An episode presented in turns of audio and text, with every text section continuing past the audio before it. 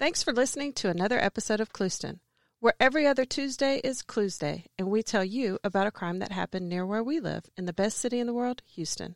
I'm your host, Kat, and he's my future victim, Charles. Uh, I am your sequestered sidekick Okay. you came up with that one pretty quick. or mandatory maidservant. I've kind of been toying with both of them. you have to week. pick. Which one is it? Sidekick has kind of a superhero feel to it, and I'm pretty damn super. Okay, what was it? The what sidekick? The sequestered sidekick. Okay, I'm your host, Kat, and he's my sequestered sidekick, Charles. That that's kind of like a tongue twister. Yeah, I, I imagine myself in a a not not spandex, but a latex suit, like shiny rubber suit, Oh, what color is it? black, of Of course. It's slimming. Slimming, except in the package. This is, the package will be The package would be like horizontal stripes. right. Right. Well, you know, it'll just say Magnum so across We're it. taking this out. We're not We're taking taking this out for I, sure. but I don't know. My symbol would be just a big yellow M For what? for oh mandatory maidservant. See, Wait, you I changed mixed your the two. No, I'm a sequestered sidekick, Okay. but my hero name is mandatory maidservant. Well, that's just confusing. Hey, Okay. So I listened to the last episode and I realized that when I was talking about Ozark, I called it Ozarka. that is a water company that know, uh, we don't so even stupid. buy. I felt so stupid, uh, but I can't be the only one who's done that, right? I don't know what is the water that we have been getting with the big wide top that's I so don't know. damn It's so good. good. It's like Evo or something. No, it's not Evo. I don't know. It's it's I'll awesome. be apologizing for calling it Evo next week. Why would we apologize to anyway, some company? I don't know. Take that out. If they ain't paying us, we don't care. Okay, so today's case happened in a suburb south of Houston. And you know what else is near a suburb or is in a suburb south of Houston? I'm guessing. Call me. Uh, you know, I'm not a savant or clairvoyant or whatever. I'm guessing nachos, nachos. Located in Old Pearland, Nacho Nachos is a gourmet nacho bar serving build your own craft nachos. Start your nacho building experience by draping their signature queso over a base of your choice, either traditional house fried chips, crisp lettuce and spring mix, or seasoned and battered french fries. But if you picked the lettuce, you're an idiot. I'm sorry. Or you're healthy. you shut up with that. You don't go get. You go, Do you want to read that? No, I'm gonna shut up. Okay. You can then choose complimentary beans and Mexican rice before piling on the meat of your choice. Think Subway or Chipotle, but for craft nachos. Finish your nachos with fresh toppings. I gotta interrupt again. Think Subway or Chipotle, but actually delicious. That's all I'm saying. Go ahead. It's Chipotle.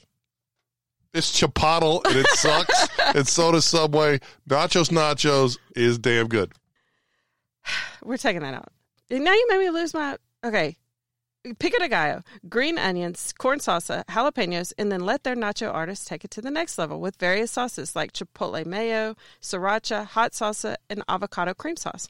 Don't forget the sour cream and the guacamole before delving into the meal that is gourmet nachos. Nachos aren't just snack food anymore. Nacho Nachos, located at 1330 Broadway Street near Dixie Farm at 518, across from King's Beer Garden. Check out our website at nachonachos.com. And for the love of Pete, follow them in their hilarious videos on Instagram, Facebook, and Twitter at Nacho Nachos HTX. Nacho Nachos. Nachos over everything. So you think if I quit my lawyer jobs, my two lawyer jobs, my financial advisor recruiting, my radio show, and Fox, quit all I'll five of them? I don't care if you leave me. That's uh, you know. But if I went all in on being a nacho artist, do you think Chris would give me a discount on nachos every day? Wait, I don't understand. If you went in, all in on being a I just- nacho just artist, went- I be, I'm being a nacho like artist. you're working for him, I'm like I'm a nacho artist. and then you you doing it for a discount on the nachos. exactly. I'm sure he would give you a discount. I bet he gives an employee discount. as as sponsored as the sequestered sidekick of a show he sponsors, does that mean I get a discount? Oh, I don't know. You have to ask. If you get a discount, I get a discount. So I can keep my job. okay. anyway, Are we gonna speak? I can talk about food all night, but whatever. Go ahead. Okay. Let, us talk about death and murder and mayhem instead. Okay, so we get suggestions from lis- suggestions. See, I What is a suggester? Because, because, baby, I got some suggesters for later. um okay. We're definitely taking all of this out. We're not taking anything out.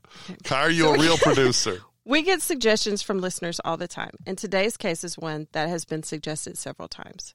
It's a case that I knew I'd have to do eventually. So I figured with Mother's Day around the corner, now's the perfect time to do it. I don't think there'll be much laughter in this episode. And warning, you're going to need all of the wine because this episode is about Andrea Yates. I almost didn't do a clue for the, the pun or a clue pun for the name. But I didn't want to let down my seven people who like puns, so it's called She Had So Many Children She Didn't Know What to Clue. Okay, obviously I'm familiar with this story, probably not to the degree, but that's awful. You're awful for coming up with it. Everyone that listens to this has to have some little now. element of awful for wanting to hear about this horror story. Okay, for part of my research, I read a book called Are You There Alone by Suzanne O'Malley. If you lived in Houston during the summer of 2001, you most likely remember seeing a tearful Rusty Yates standing outside his Spanish style Clear Lake home, clutching a family photo as he addressed the media about the unthinkable crime that had occurred in his home. Like 9 11 or JFK, you may even remember where you were and what you were doing as he talked about his five children and his wife, Andrea.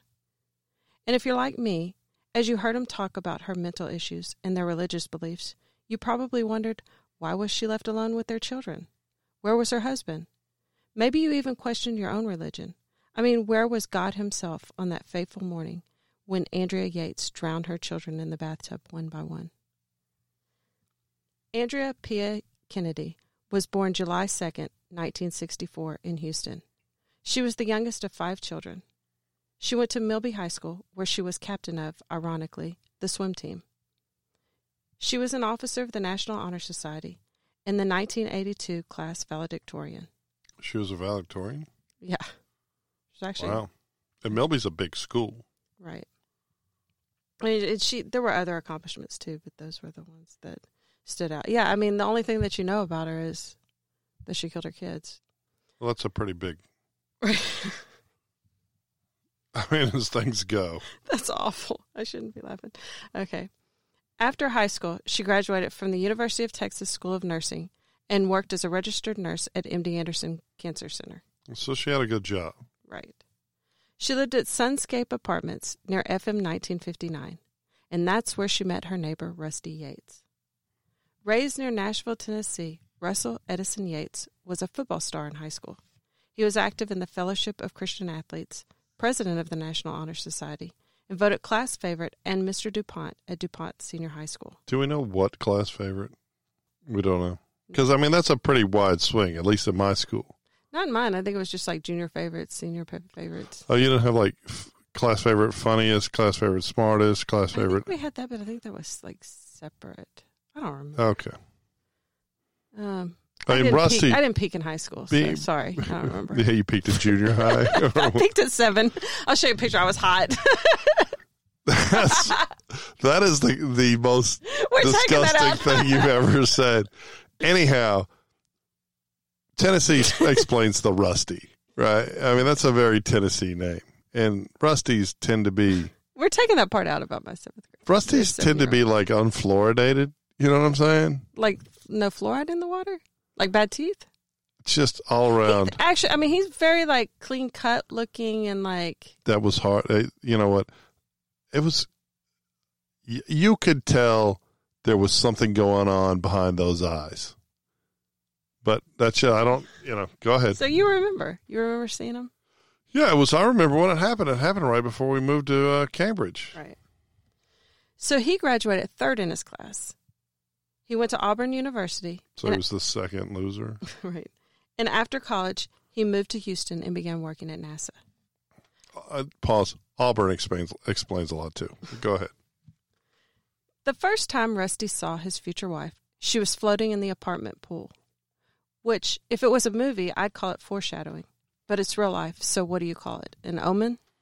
Dun dun. They began, we should not be we should not be doing that. If this isn't fun, why should we do it?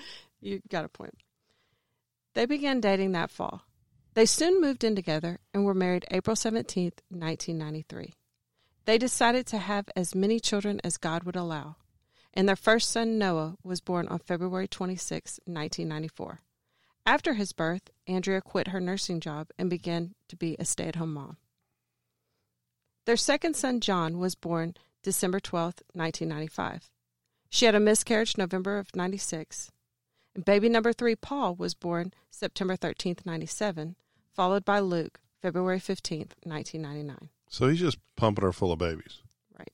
So to recap, that's four kids. literally and figuratively. Oh you seriously, that's going out. We don't talk like that.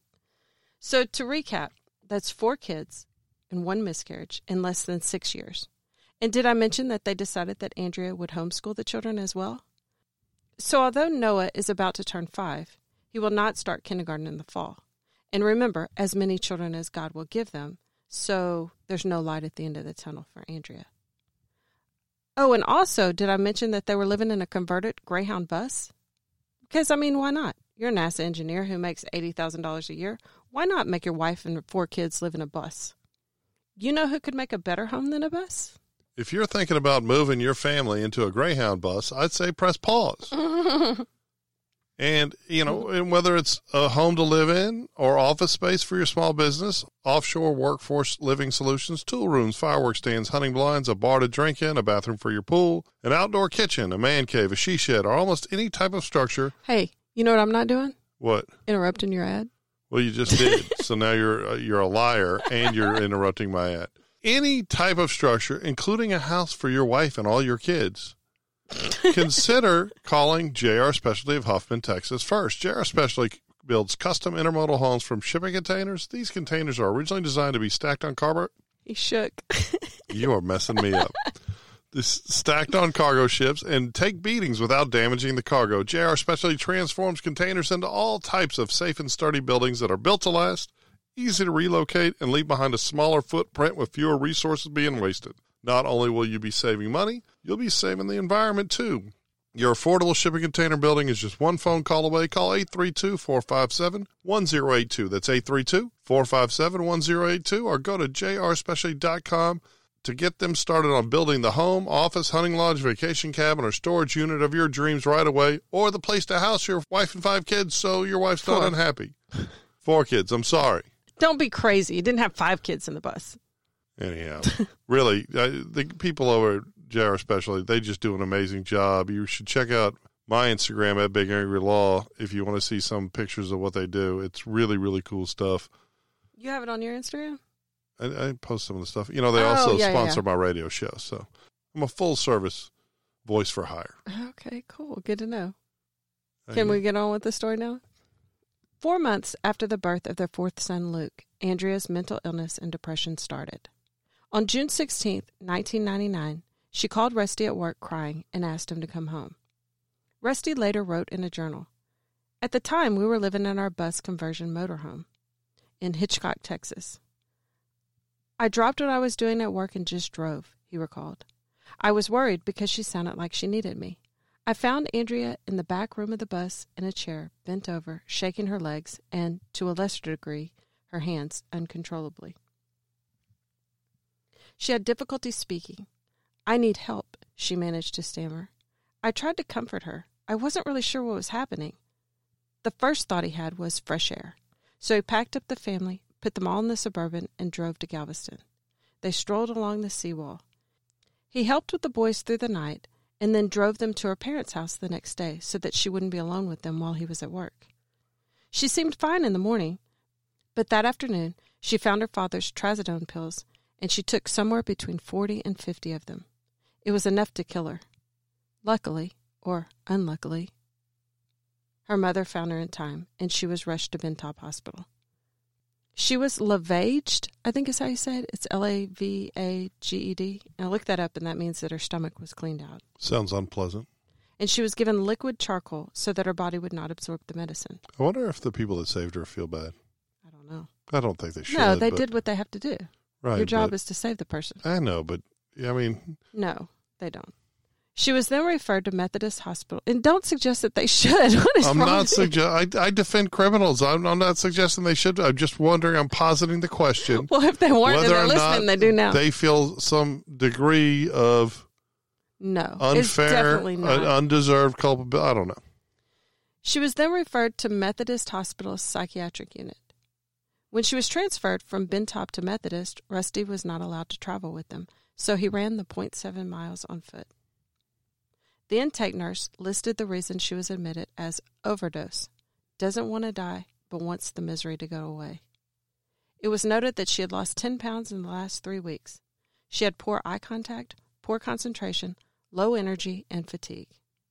The psychiatrist on call noted that Andrea was mostly nonverbal, but that she nodded her head and confirmed that she had thought the medication would end her life.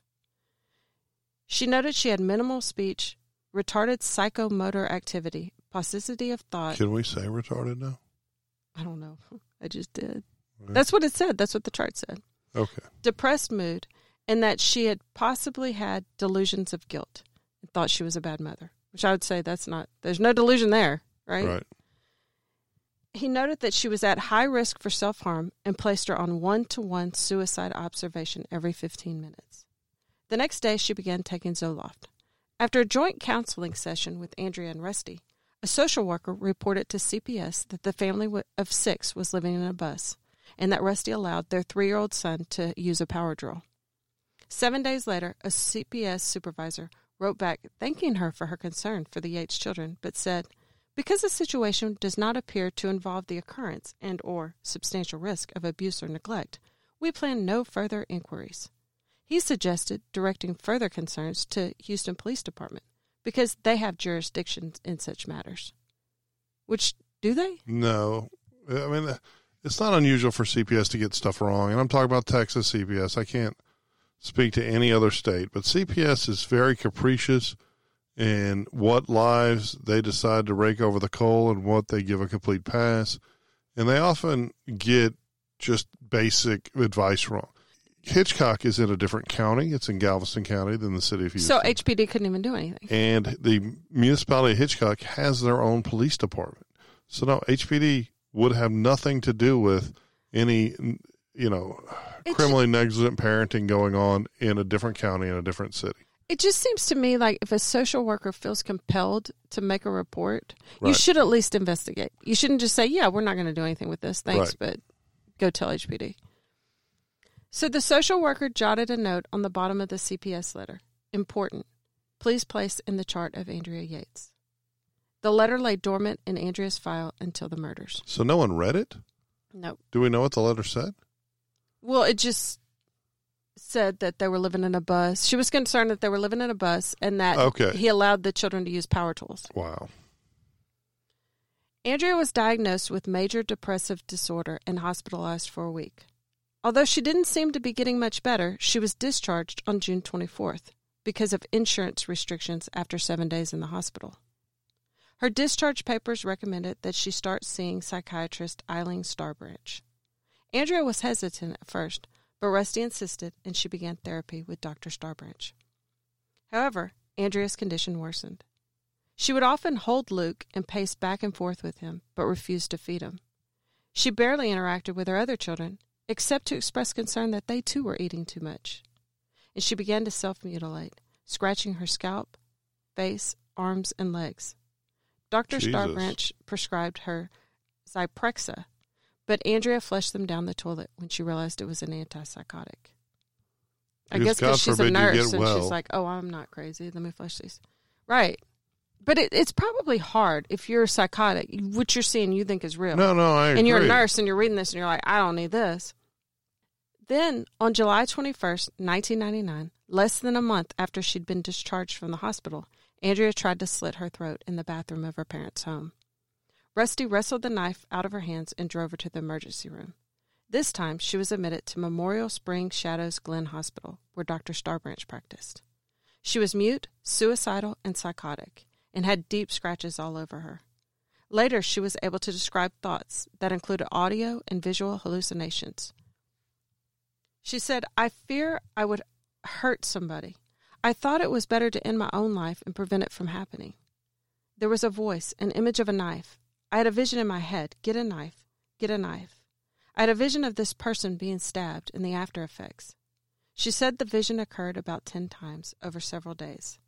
She didn't say whom she was afraid of harming and changed the subject. Doesn't that seem like a question you press? Right. She also had obsessive thoughts over the children and how they would turn out because she thought she was a bad mom. She was diagnosed with postpartum psychosis. This affects about one in a thousand mothers, and it is a medical emergency that endangers the lives of the mother and her children. It is recommended that Andrea receive electroconvulsive therapy, or ECT. Shock, Shock therapy? treatment, Okay. yeah. She and Rusty were both against it. So she was prescribed antipsychotic injections of Haldol. They chose Haldol because it was an injection form and she couldn't flush it down the toilet.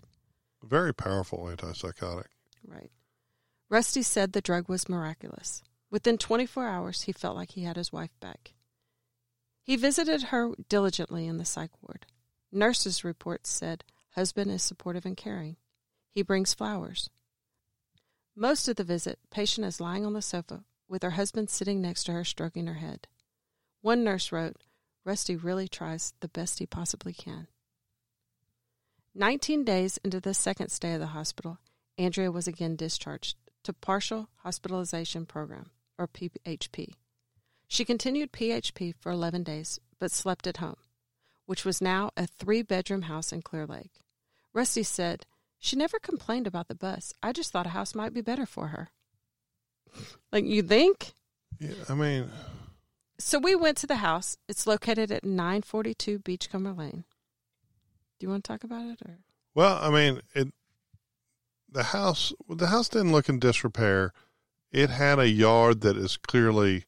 The yard overgrown is with weeds. It's it looks like it's trying to eat the house. I imagine someone bought this at a at a, at a great discount after the murders, yeah. and are, is just holding on to it for whatever reason.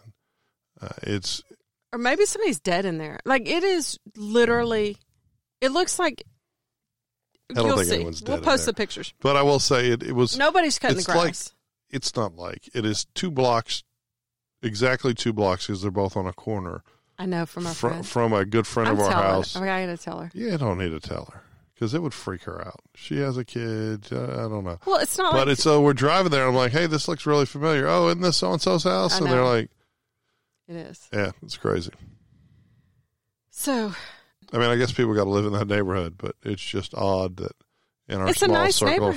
friends I mean, nice, normal neighborhood. It you would never think that anything would happen like Right. that there. well that's like every neighborhood there's a murder in there That's true. It's not like you're like, whoa, this one. I mean, somebody's are, definitely going to drown their kids in this neighborhood. Right. I mean, Like, there are there are neighborhoods you can drive in and say, "Oh my God, this You neighborhood's going to have some or- crime." But uh, that's not a neighborhood. I don't think a neighborhood exists where you drive in and say, "Hmm, this, is looks awful. like we should not be a like a woman who is forced to spit out kid after kid after kid by a somewhat, you know, ins insensitive husband." While living in a Greyhound bus, will move there and then drown her four kids. We should not be laughing. We're going to hell. If we're not having fun, why are we doing this? That's true. But of course, I've said that from Jump Street. Okay. well, you just know so much more than me. Well, I mean. I think everyone can agree that's the truth. So at this point, Andrea's doing great. But soon after she's discharged, uh, she requests. Great. She is. She's back to you know. She's on the Haldol. She's like she's good. She's normal. She rec- Normal. Are you going to tell the story or am I? I don't know the story. you seem so to know more not. than me, so go I just for don't think she was ever great or normal at that point. But go ahead. So, according to other people that All may know more than you, she was doing better. She was doing great. She was fine. Go ahead. So Andrea's doing great, but soon after being discharged, she requests to get off her medications because. Do you want to guess why? To have another kid. Yes, That makes me abs. That just makes it clear that there's a lot of blood on Rusty's hands. I'm sorry to say that he I- suffered a tremendous wanna say, tragedy. like when it, but how do you take a woman who's going through postpartum psychosis and say, "Hey, let's have another kid"? I know. How about how And- about hey, I'll find the small size condoms at Walgreens and we'll just why? Why we don't talk like that? Okay. But this but guy, why they gotta say look, small I size mean, condom? I mean, because obviously he's from Tennessee. His name is Rusty. Come on. oh my god. Okay. No, but What's really, I mean, what? No, what's what, what's wrong with it? Who tell, who's working as a NASA engineer? Okay, making good money, making more money than the two of us made when I was a police officer and you a social worker, and we had a very nice house, out in the suburbs, and I was paying. I was going to school full time too. I mean, we only had two kids, but I mean, it's it's. I didn't drown any of them. Know, I don't think that's something to pat yourself on the back so about. okay, let's. But, But I mean, you're like acting like it's a big deal. that We didn't live in a bus. no, we lived in a nice house. I mean, I, nothing like this penthouse, So I but will say, back then when I heard the story, I thought Rusty should be in jail right along with her. Like I, I thought he was as much to blame as her. After my research, I honestly, I still think there are definitely things that he could have done differently, but he tried more than I realized at the time. well, a lot of it is probably the media narrative push. But I yes, just can't. They did. Hitchcock isn't the greatest part of town. It's not. And you know what's weird is isn't it right by the dog track? Well, it, yes. Well, the dog track's on the So you got a freeway. greyhound. You got to put it by the greyhound. It's not that close. Okay, take that part out. Okay, the dog track's in Texas City. It's about a 10, 15 minute drive. But the It's not even there anymore. so right? Santa Fe, which is where you had that horrible school shooting, not Santa Fe, New Mexico, Santa Fe, Texas, Yes, I am aware. is the for a long time was the Ku Klux Klan capital of this area. And Hitchcock Why are we going back? They're not even in Hitchcock anymore. And Hitchcock is literally the other the wrong side of the tracks of Santa Fe. Santa Fe's nice. There's a nice community. There's some very nice homes there. Hulk used to his his His vet used to be there. right? Our dog, who was snoring earlier, and I had to put him out. That's why you put him out. Well, I could hear You acted like he wanted to go out. You made him go out. No, he got some food too. You're mean. I'm not being mean. I'm trying to the audio integrity of the show. But They can listen to Hulk snore. Hitchcock is it's just not where you want to raise kids. I'm sorry for anyone who lives in Hitchcock, Okay, but, but they only live there for a little while. there's a Why huge crystal meth problem. Because let me tell you something. in, we're in a nice home in Clear Lake okay, now. but me, She if- didn't drown any kids when she lived in a bus in Hitchcock. right. She just had just got postpartum psychosis because she was living in in the meth capital. The movie, not the racing movie Rush, but the movie with Jason Patric and Jennifer Jason Leigh, based on a true story. Jennifer Jason Leigh. Leigh, Leigh. That was Lee. I don't know. I just remember her being crazy. What was the crazy movie with uh, Single white single female. white female? You just remember her touching herself, and we're taking that part out. You're. I read your mind. I read your mind. No, I was actually more of We're a Bridget Fonda fan. None of this has anything But to do with the, anything. the movie Rush was set partially in Hitchcock and partly in Texas City. It was a drug dealing, true crime movie. That anyway, not a nice area. Go ahead. Now I'm going to sit I up here. I don't even know where I was. So okay, so she wants to get off the medications to have another baby. kind of like Jennifer Jason. Shut up. I knew you were there. Are you still? Shut up. We're not supposed to be laughing in this episode. I was like, we're definitely not going to laugh at all in this episode. in all fairness, earlier you were crying. I know. I we And had to stop. Go ahead. Uh, this is there's nothing funny.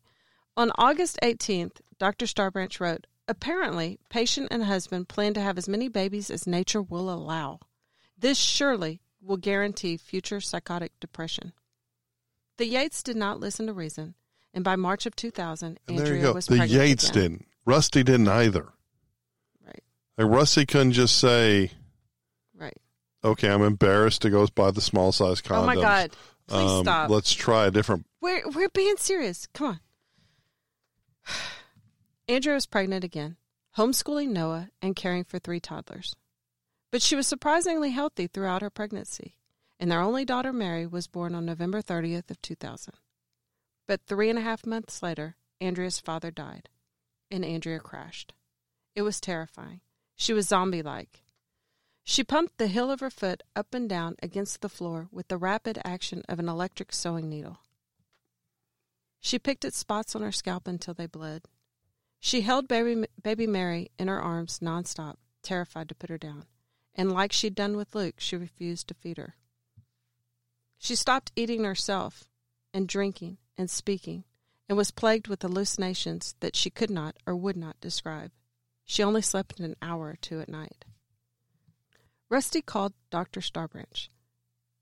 Spring Shadow Glen, the hospital where she was treated before, had been closed. She recommended immediate treatment at an inpatient mental hospital in northwest Houston. Rusty thought that was too far.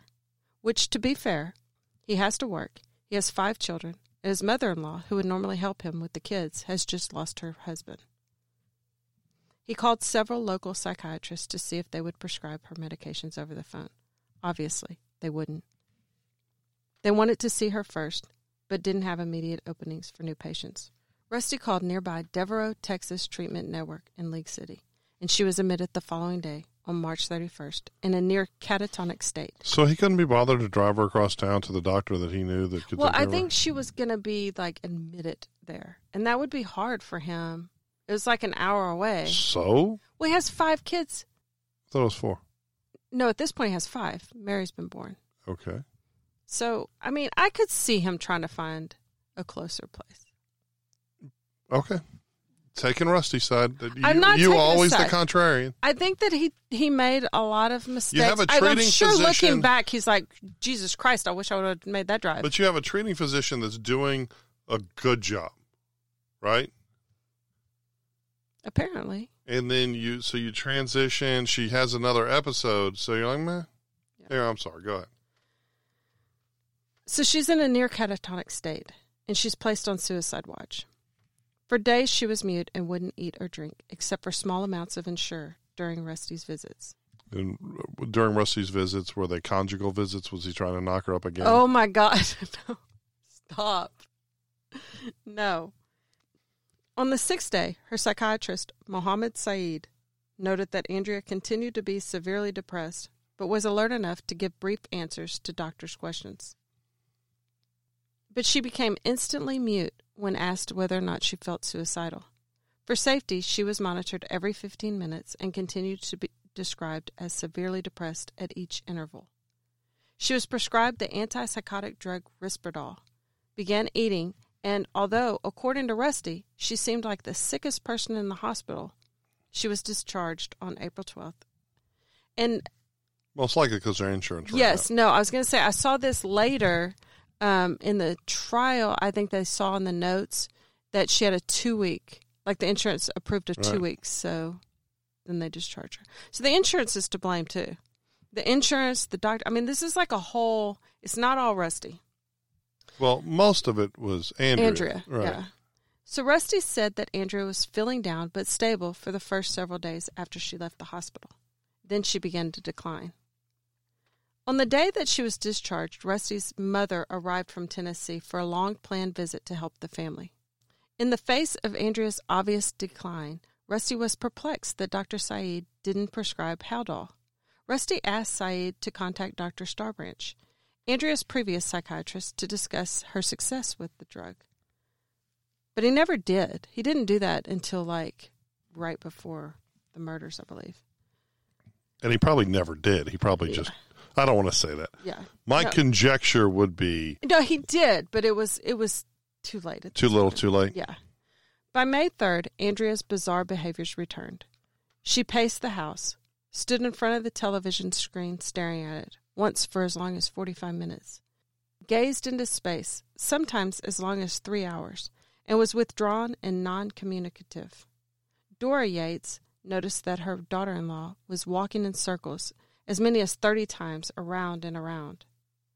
One day, Noah noticed his mom filling the bathtub with water. When Dora asked Andrea why she was filling the tub, she answered, In case I need it. May 4th, 2001, Andrea was readmitted to the Devereux.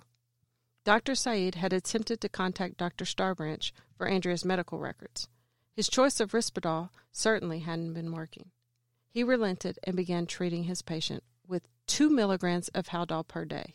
At he put in quotes her husband's request. She was released on May 14th. Again, Rusty doesn't think she's ready. So I looked up before when she was with Dr. Starbranch, she was getting injections of 100 milligrams every three weeks. But now she's getting two a day. So two a day is only 42 over three weeks. So it's nothing. Right. June 4th, Dr. Saeed and Rusty agree that Andrea has plateaued. She's back on Haldol. She's been back on Haldol for a month, but at a much lesser dose. So Saeed decided to take her off. Wait, so she plateaued as in she wasn't getting worse, but she wasn't getting any better? Right. So That's what said, I assume plateau means. let's just take her off? Right. Afterwards, she, dec- she declined sharply. At her June 18th appointment, the first thing that Rusty said was, She's declined and I'm concerned. Dr. Saeed's notes for the office visit say that Andrea denied having psychotic symptoms or feeling suicidal, and that he didn't want to put her back on Haldol. According to Rusty, he said that the reason was it's a bad medication. Saeed would later testify that he did not find any evidence that psychosis was playing an important role. So I looked up Haldol, and according to WebMD, this medicine helps you think more clearly, feel less nervous, and take part in everyday life. So I'm maybe I could get some. One, you do take this way too seriously, and it makes you be very unpleasant to your husband. So which can, I, and you know, when I file for divorce, I intend Okay, to stop. include the. She had a I'm crazy. podcast that made her crazy and unpleasant, no, I was just saying it makes you feel less nervous. and she But tried to drown also- me in the shower. Okay, stop.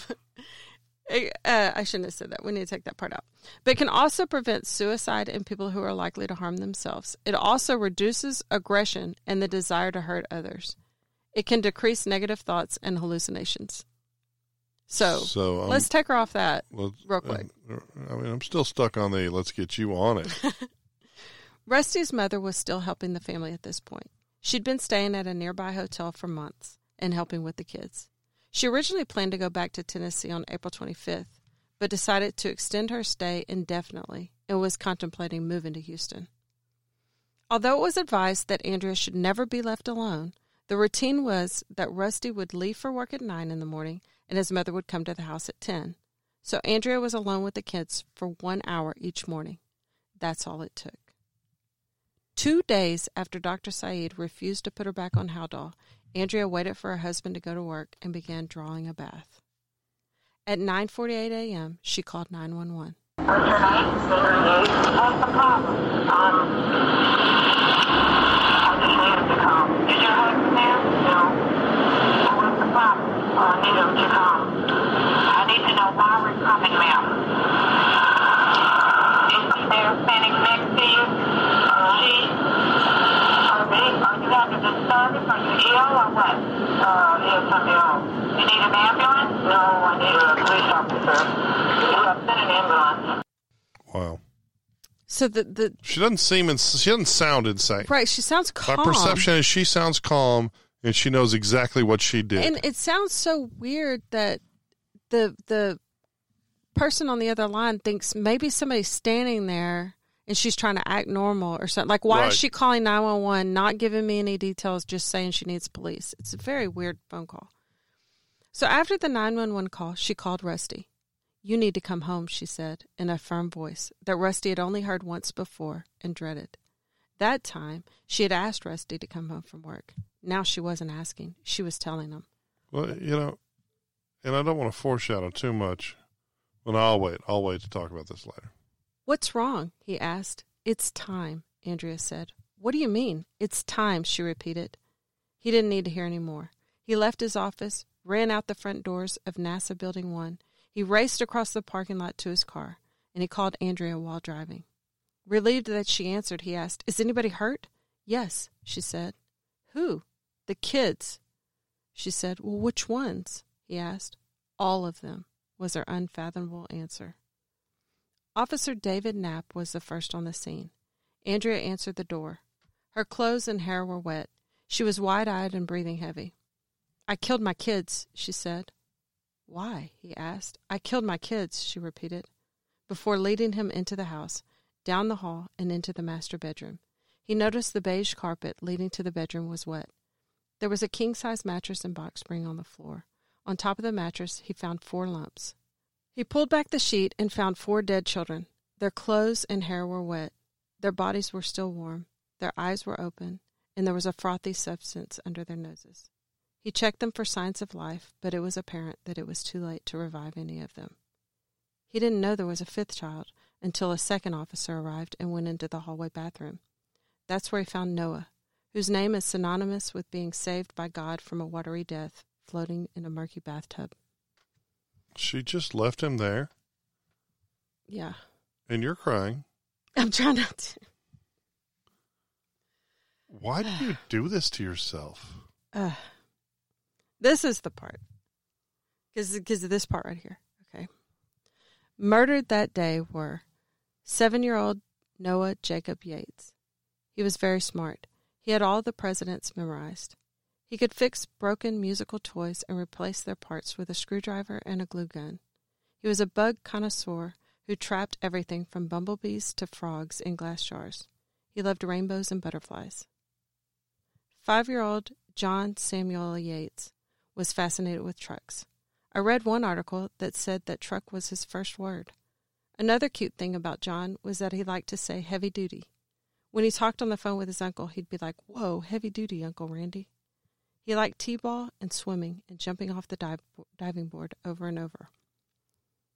Three year old Paul Abraham Yates was the one everyone agreed was best liked. He was the nicest to his brothers and sister. He was the best behaved of all the Yates kids. They called him Perfect Paul. He was very cuddly and known for giving the best hugs. His favorite shirt had a bull moose on it, and he would wear it every day if he could. He liked dancing and pretending to be a firefighter.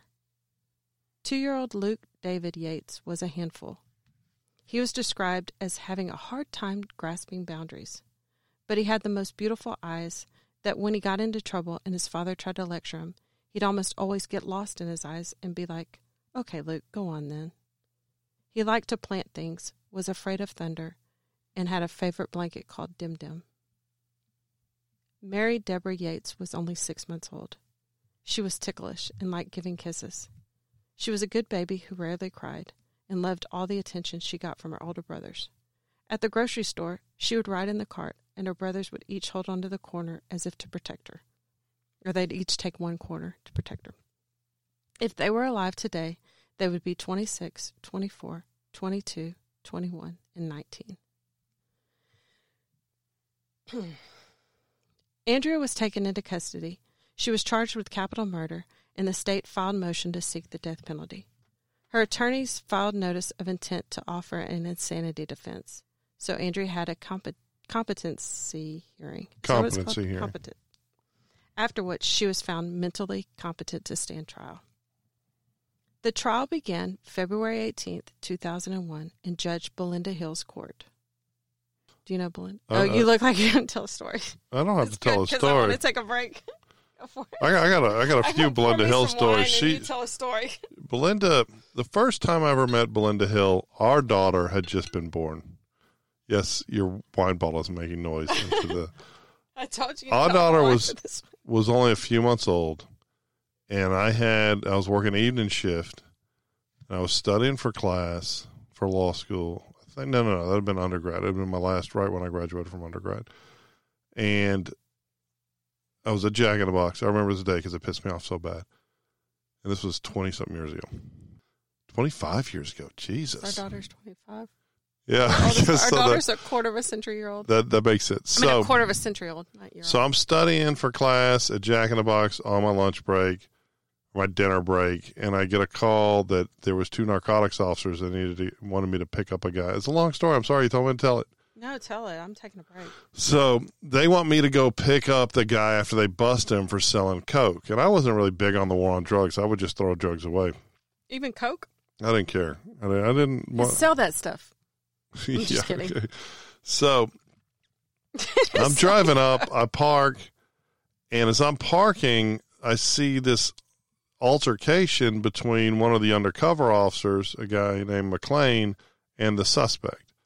And they're struggling, gunshot, suspect and McLean drop in between the cars. does this have anything to do with the judge? I'm getting there. Suspect pops up and tries to throw this giant bag with a bunch of other little bags of cocaine into the swimming pool at the apartment complex at 2701 North Perez. And It's irrelevant. okay, it's a big apartment complex. So for some unknown reason, I perceived him as having shot McLean because McLean still disappeared and he's popped back up. So I'm going to go kill him, right? I, I, I think he's armed. But first, I go pick up the cocaine for some unknown reason and run in between the cars. And I have my gun out and I'm not indexing, you know, finger on trigger. And when I wheel around between the two cars where they are, I see it's the suspect just spraying blood everywhere. Well, I'm standing over him holding my gun, so that's when all the witnesses show up, and they all They tell. think you shot. Well, that was the story from the witnesses. So Belinda Hill wasn't a judge at the time; she was the head of the civil rights, you know, Uh, shooting team. Is she white? No, she's African American. Oh. she's a, she's an African American Republican, and What? she is.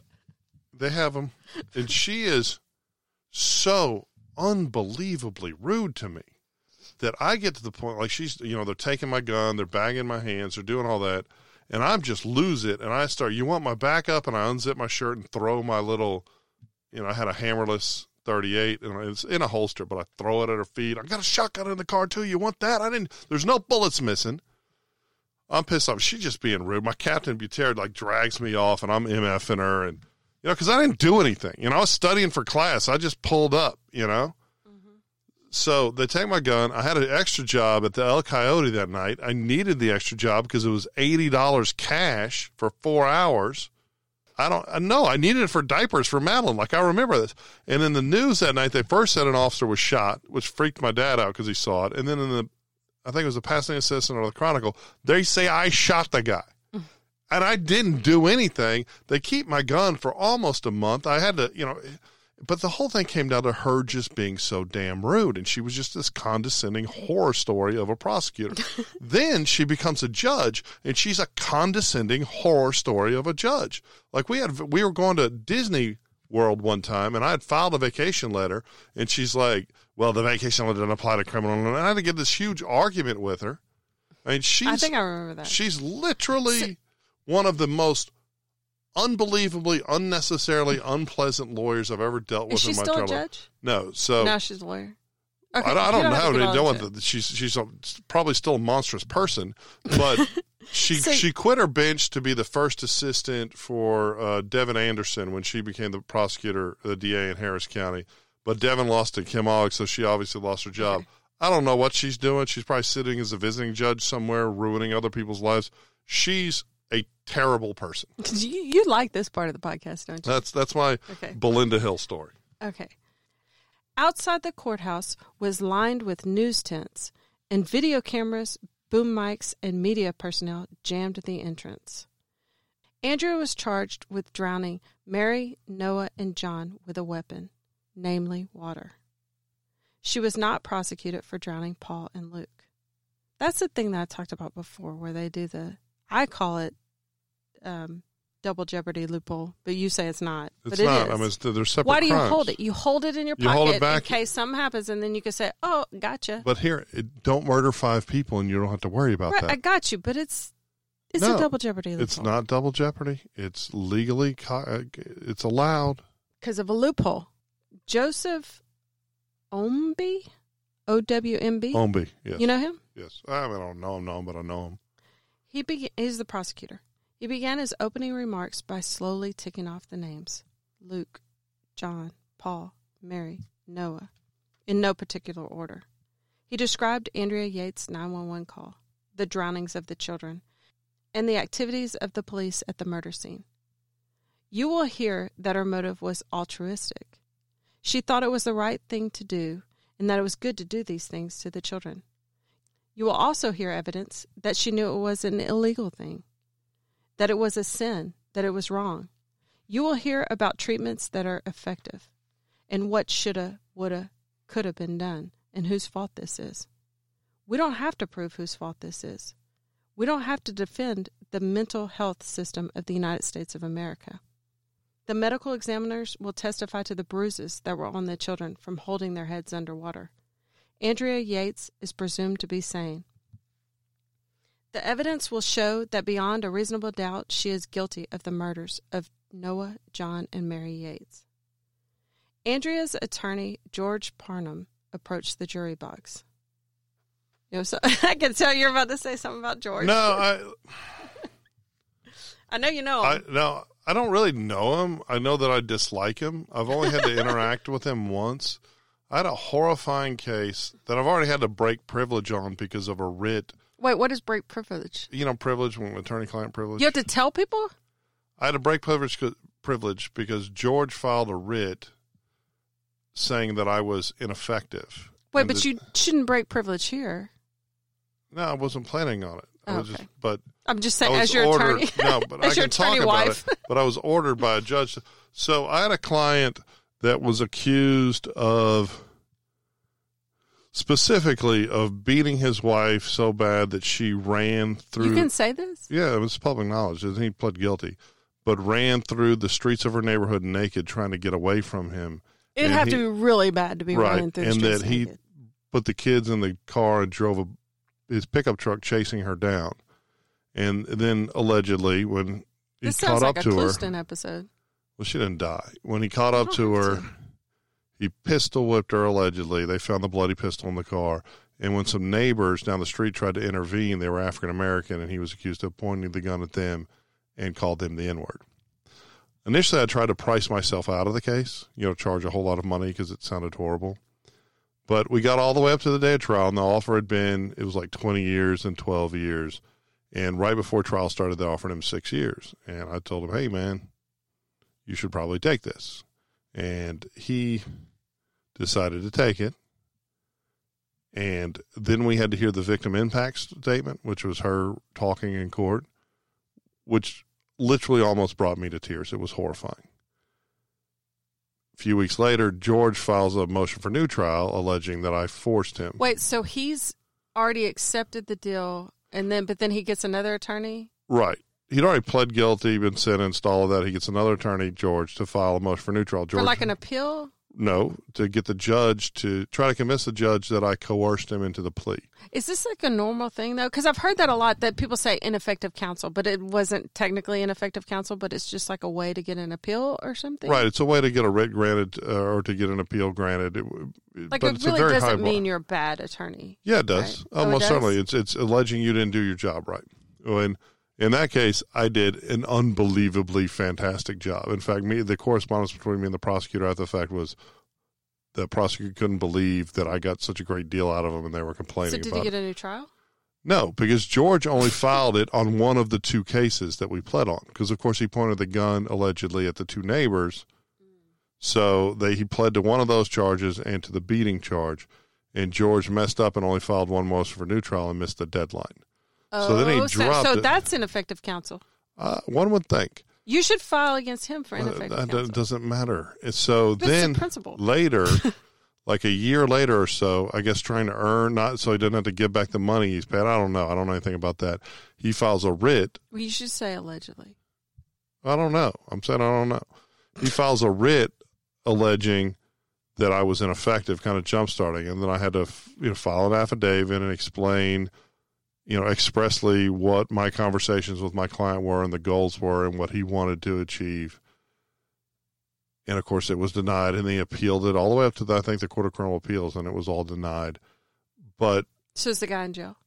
I don't know if he's still there or not. This was a long time ago.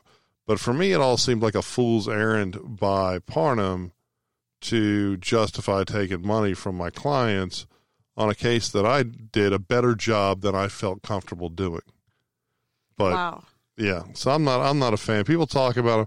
You know, I think the the guy's Oh yeah, in paid a bunch book of money. they make it seem like he's like a really good attorney. I mean, I think that he was very vested in Andrea's case right? monetarily, Yeah, I'm sure he but made a bunch of money. he got a lot of press. Right, and it's twofold. And see, that's another thing that he seems to like talking to the press. And me, I, I have a radio show, and I do TV, but I don't do it about my own cases until they're over. I shouldn't say that. I don't know. I'd take that part out. I'm not taking anything Right. out. He, he tried to allege your husband was ineffective on a case yeah, your yeah. husband No, did leave a that. great Leave that at- part in. Yeah, I mean, I, know, the first time I've ever said that. and I don't, you know, I don't, I don't know what kind of man he is. I don't, I don't, but I have more frank conversations with my clients. And if I think something is absurd, like filing the motion for new trial in this kind of case where he got a gift deal, well, Yeah. I mean, it was a Well- case that if I was on the jury and I heard all the evidence, I'd have given the guy as many years as I could. And Six seems very light. oh no, it was an amazing deal. Like the prosecutor, the prosecutor So- kept throwing numbers at me, and I kept saying no. And did he have priors? I don't know. He didn't have Okay. priors, but this was Okay. The So allegations we're here were unbelievably gruesome. I don't care for Yeah, I mean, to run naked in the streets no, in your neighborhood, and there was also allegations of years. fearing for your life. Right, there was an allegation that she had gone to the hospital with severe injuries and lied in the past about Yeah. falling off a uh, go. ladder, and there was just a bunch of stuff. So, okay. So he approaches the jury box and he asks, How does a mother who has given birth, who has nurtured, who has protected, and who has loved these five children interrupt their lives? How are nature's acts of birth, protection, and love inverted to cause what happened on June 20th? He said that Andrea Yates was a very definition of insanity. And if, uh, if I'm on the juror and I hear him say that, I'm I'm thinking, interrupt their lives? Yeah, n- that's not what you call what she did. right, The, to me, that was really like negating what she did. well, of course, he's trying to understate it. That's the whole thing. He would have lost my. Um, You often lose and win a trial just by saying that one thing, it would have lost me. Right, I'd have been like, I can't trust this guy. He's full of Right. crap. He pointed out that all antipsychotic medications were eliminated from her body on June 7th or 8th, and that on June 20th, the inevitable happens. He concluded, as we sit here today, she has taken a daily dose of 15 milligrams of Haldol to prevent her from slipping into psychosis. Which um, that part is pretty Right, but- powerful because but he had only of- given her two milligrams a day and then taken her off of it. but here's the thing: the insanity defense does not mean that you were just simply insane.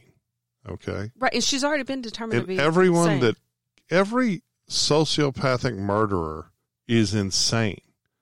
The only question for the insanity defense, and that's why the title is somewhat, in my opinion, misleading. And some states are actually doing away with it.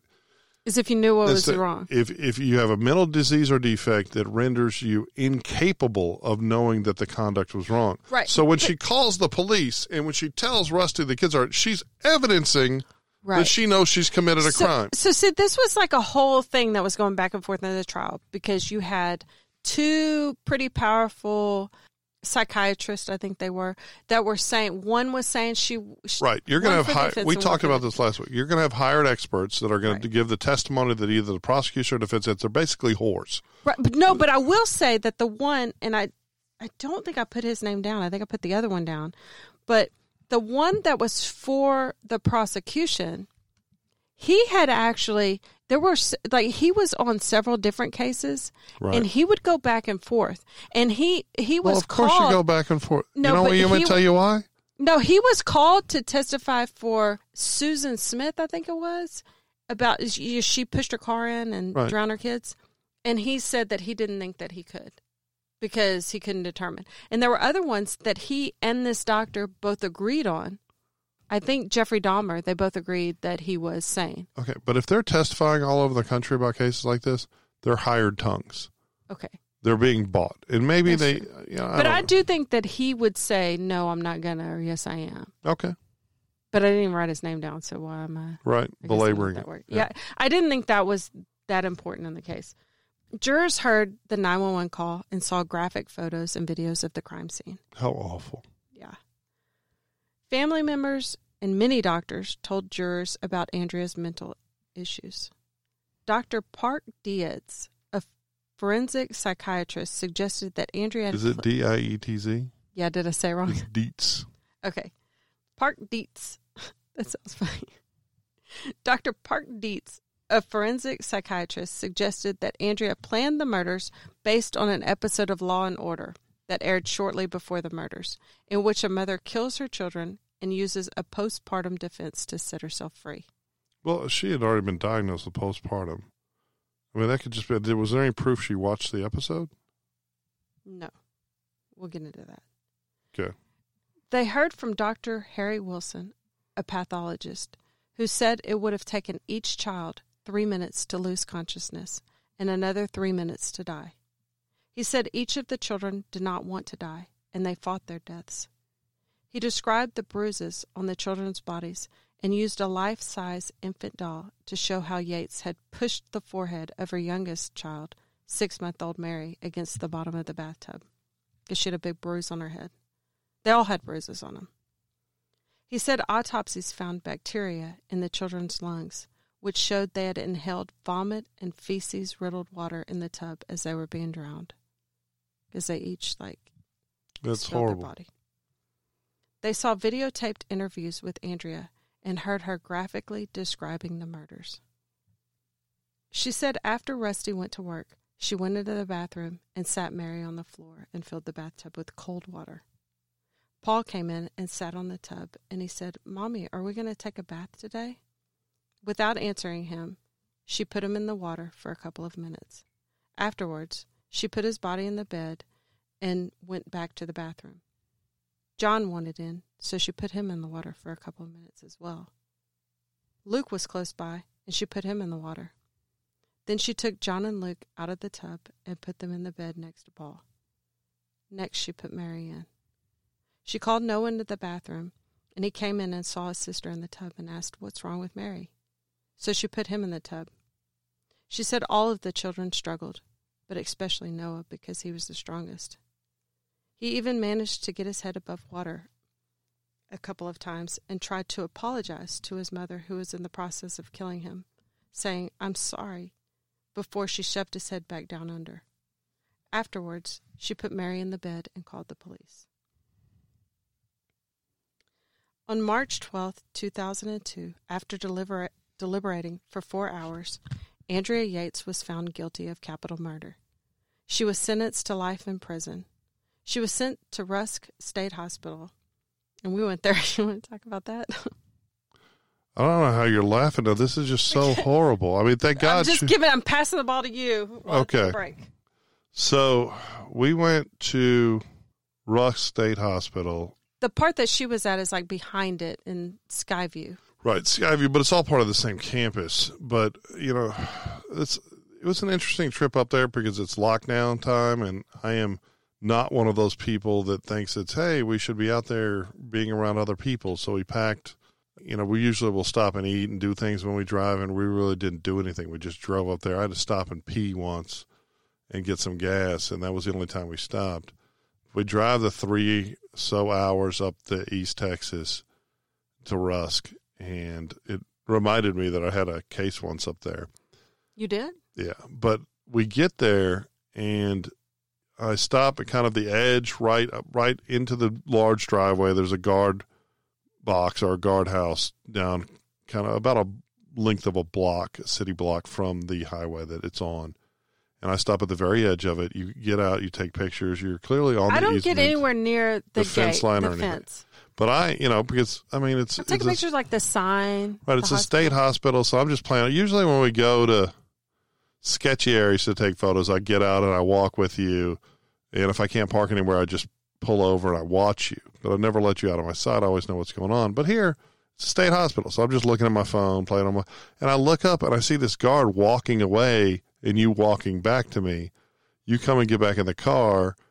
And you know, he told me that it was a violation of hip. Uh, yeah, he'd come up to me. He was like, "Who are you with?" And I was like, "My husband." like I knew what he meant. right. I should have said TMZ. I don't know. Should have said I Clouston, I know. it. I should have. I think I was wearing a Clouston shirt too. Just be like, I'm But with I said- Clouston. Thank you very I much. I said my husband, and he was like, "No, I mean like, w- like, are you with like a company or something?" I was like, "No," and he was like, "Well, you can't take pictures." And I was like, "Oh, I can't." And he was like, "No, because it's a HIPAA violation." So she gets in the car, tells me that a little bit upset. I said, I'm going to talk to him. Then she's mad at me for going to talk to the guy. I don't like confrontation. so I go dress the guy down, and he starts with the nonsense about it being a HIPAA violation. Should we play it? I mean, if you want to. Okay, we were not on private property. It's state property, for one thing. Okay, but here, let me just get your name real quick. Uh, no, you, you lied to my wife. If you told her she couldn't take pictures of public property with- for it's a HIPAA violation, you were lying. I was only a police officer for six years. I was only a judge for nine. I don't appreciate people lying to my wife. What was your name? My name is Clay Argenbrad, and I am not lying. If to you. you're telling my I wife am she can't take dig pictures because of a HIPAA violation, that is on not true. Into the yes, ma'am. Yes, sir. It is. Nope. We have patients. Okay, I'm going to flip around.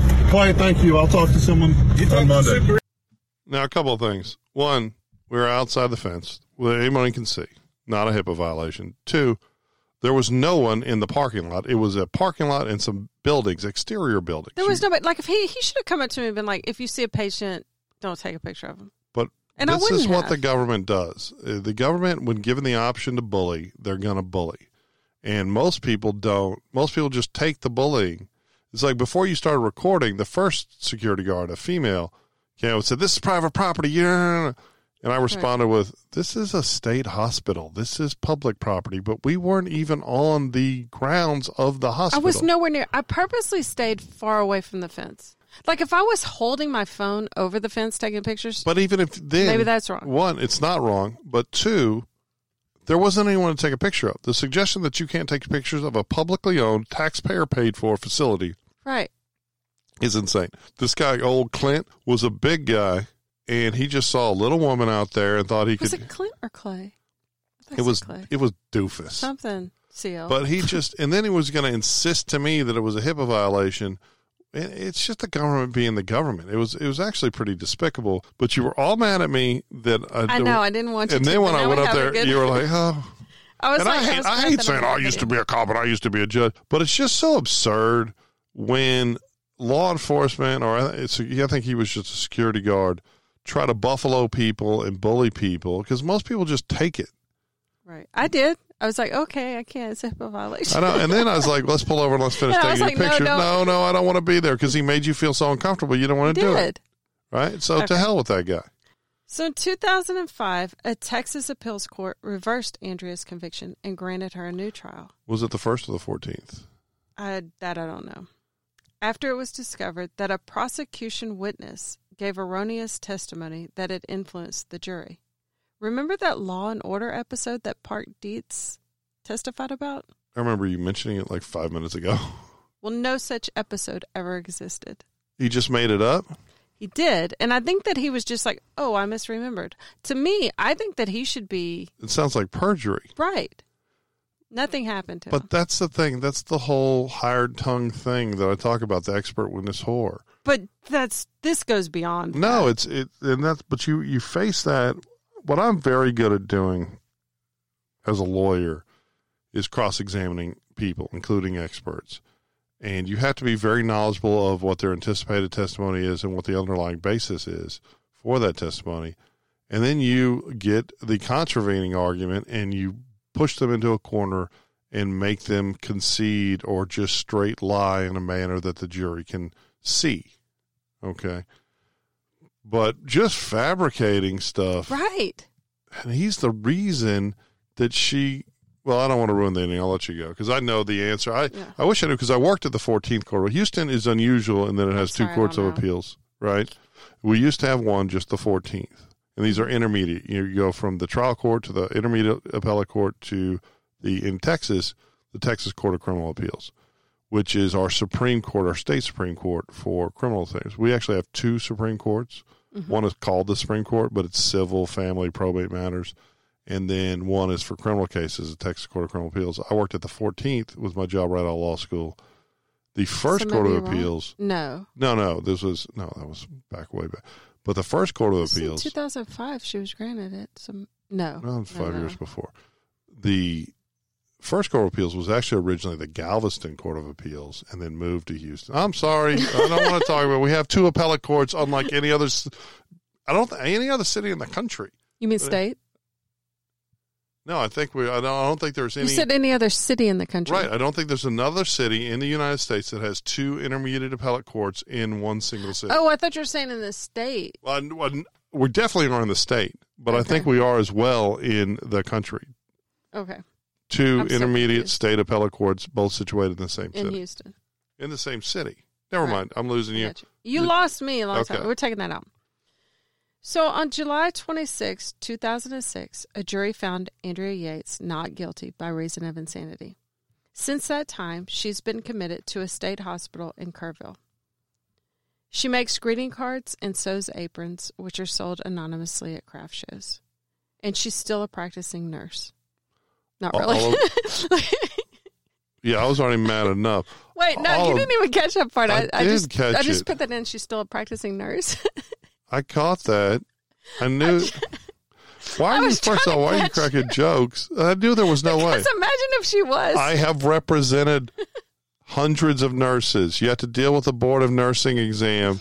the the the, the board of nursing examiners, and they'll pull your ticket I know.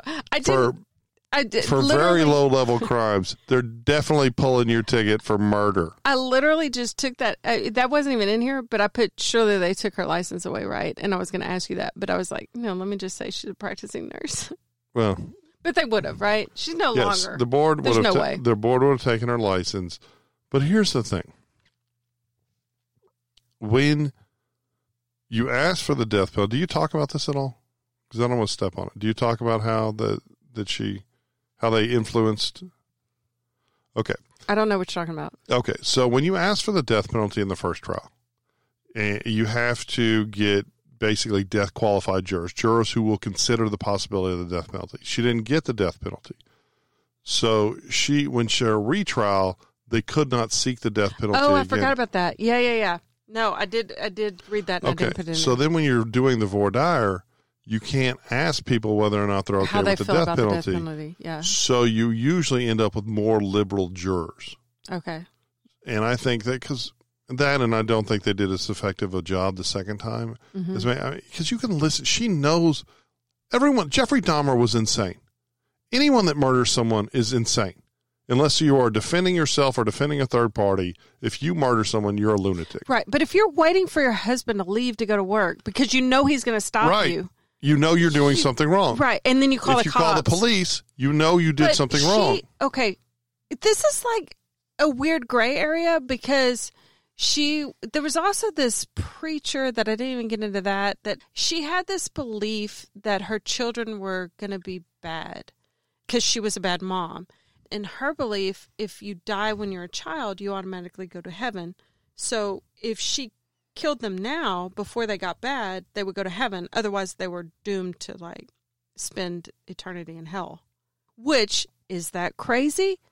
I don't know. Is that Unless crazy? I saw that in medical records prior to her talking to lawyers. well, she would say she was a bad mom, but I, I don't think she ever actually told people, "Hey, I'm thinking about killing my kids." I think if she had done that, things would have been handled a lot differently as far as her medical. well, one care. would hope, but you never know with CPS. True, But very true. she clearly knew she was doing something wrong, and that's the elements of the test. And you know, yeah, was she crazy? Of course, she was crazy, but she comprehended that what she was doing was wrong. And they made the argument, I in the second trial, I assume, that she thought she was doing a good thing by murdering him, and that's lawyer make believe. No, I think that was throughout.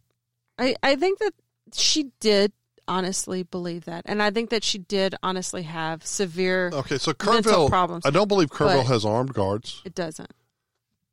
I don't. I think it's co-ed. Yes. Fortunately, it doesn't sound like she was allowed to have any more children. She gets to do arts, crafts. She's got a job. It's a campus environment. It's not anywhere close to prison.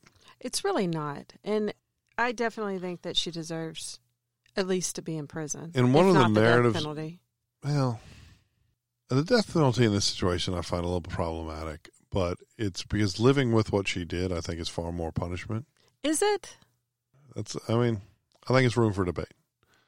But the way Parnham paints this portrait of just her mental illness and now she's a well person, that she's not culpable, I think is a little bit fame whorish and I think it's insane.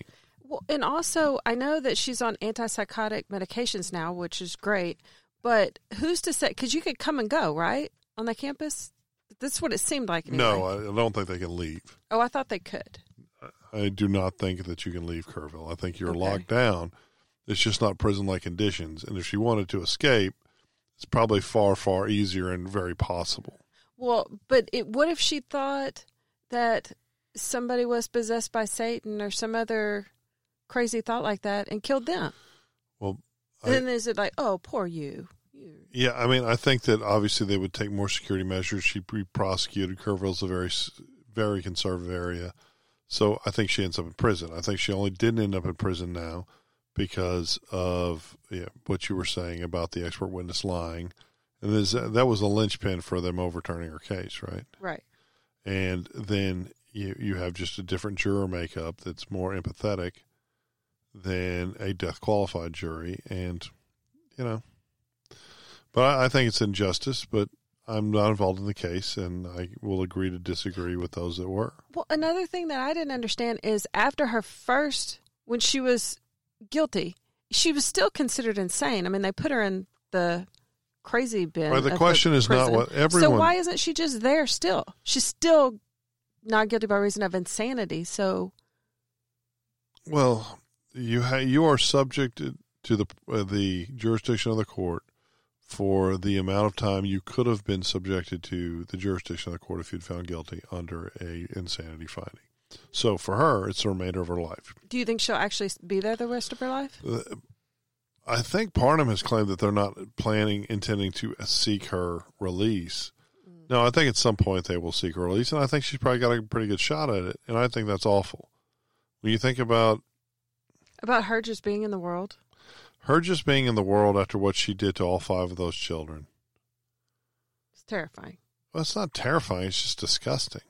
It's a, it would be a manifest injustice, in my opinion. Okay, well, Rusty and Andrea divorced in 2005. Part of the divorce agreement was that Andrea received a glider rocking chair, which hold she felt sentimental value toward. I guess she rocked her kids in it, And that's disgusting. right? So what does she sit there and rock herself and think about the kids she forced into the water with the bile vomit filled water? Right, like poor me rocking in her chair. I, I just don't oh. have any sympathy for her at all. But you do seem to have sympathy for Rusty, and it see the fact No, that I, I think Rusty could have done a lot of things the fact that he knocked her up while she was in the midst of the throes of this horrible, horrible depression and psychosis associated with having kid after Yeah. kid after kid suggests to me someone that is callous and narcissist and I agree with Okay. all of those things. But you said Andrea's punishment of having to live with what she did is punishment enough. What about him? And he didn't do it. It- He has to live with what he didn't do. I think that clearly he's not culpable for her acts, but I think there's plenty of blood on his hands. But you don't think that that kept him up at night thinking about what his children went through? I hope it eats at his soul every day. Yeah. Well, another part of the divorce was she wanted the right to be buried in the plot closest to the children of the two. So they bought two plots next to the children, and she got the one closest to them. And that really makes me sick. I, think the whole thing is just really kind of just gross. And gory. I've could have gone my whole life without knowing this information. So we went to the children's gravesite. They have a beautiful monument with their pictures on it, and um, three of the children are buried on one side of it, and two are on the other. We'll post pictures of that. It is. It is a beautiful cemetery, right off the Gulf Freeway, and it's their portion of it is beautiful. But for me, I think it's far too little, too late. What do you mean? They shouldn't be in the ground. Well, definitely not. Rusty remarried in 2006 in the Clear Lake Church of Christ, the same church where the funeral for his five children were held. I thought you had said earlier that he wasn't even a me- or told me that he wasn't even a member of that church. I read that that at the time of the murders, he wasn't. That they reached out to him and offered to do the. So why would he want to have? Maybe he became a member Okay, later. I guess. I don't know why he would want to have his wedding in the same. I would never want to go there again. Exactly. But he and his new wife welcomed a son in 2008, and I've read that there's they've since filed for divorce. I don't know if if they are divorced or if they're still working on their marriage. But we went to where I think he lives now and took pictures of that house. I'm not obviously not going to give the address, Right. but one thing that struck me about it is that he used to play basketball with his older sons at the Beachcomber home. And at the time of the murder, there was basketball goal in the driveway, and there's one at this house too. And I don't know why that like really struck me, but it did. Well, I would hope that he would play basketball with a new child, and I hope that he would be involved in their lives. But yeah, I just the whole thing is it's an awful it's story. ominous. Didn't I'm you sorry. say omen earlier? It's all Yes. ominous. So I'll post the pictures that we took, along with other pictures that you may find interesting about this case, on our Instagram page, which is Clouston. our Facebook and Twitter, which are Clouston Podcast. Until next time, mind your P's and clues.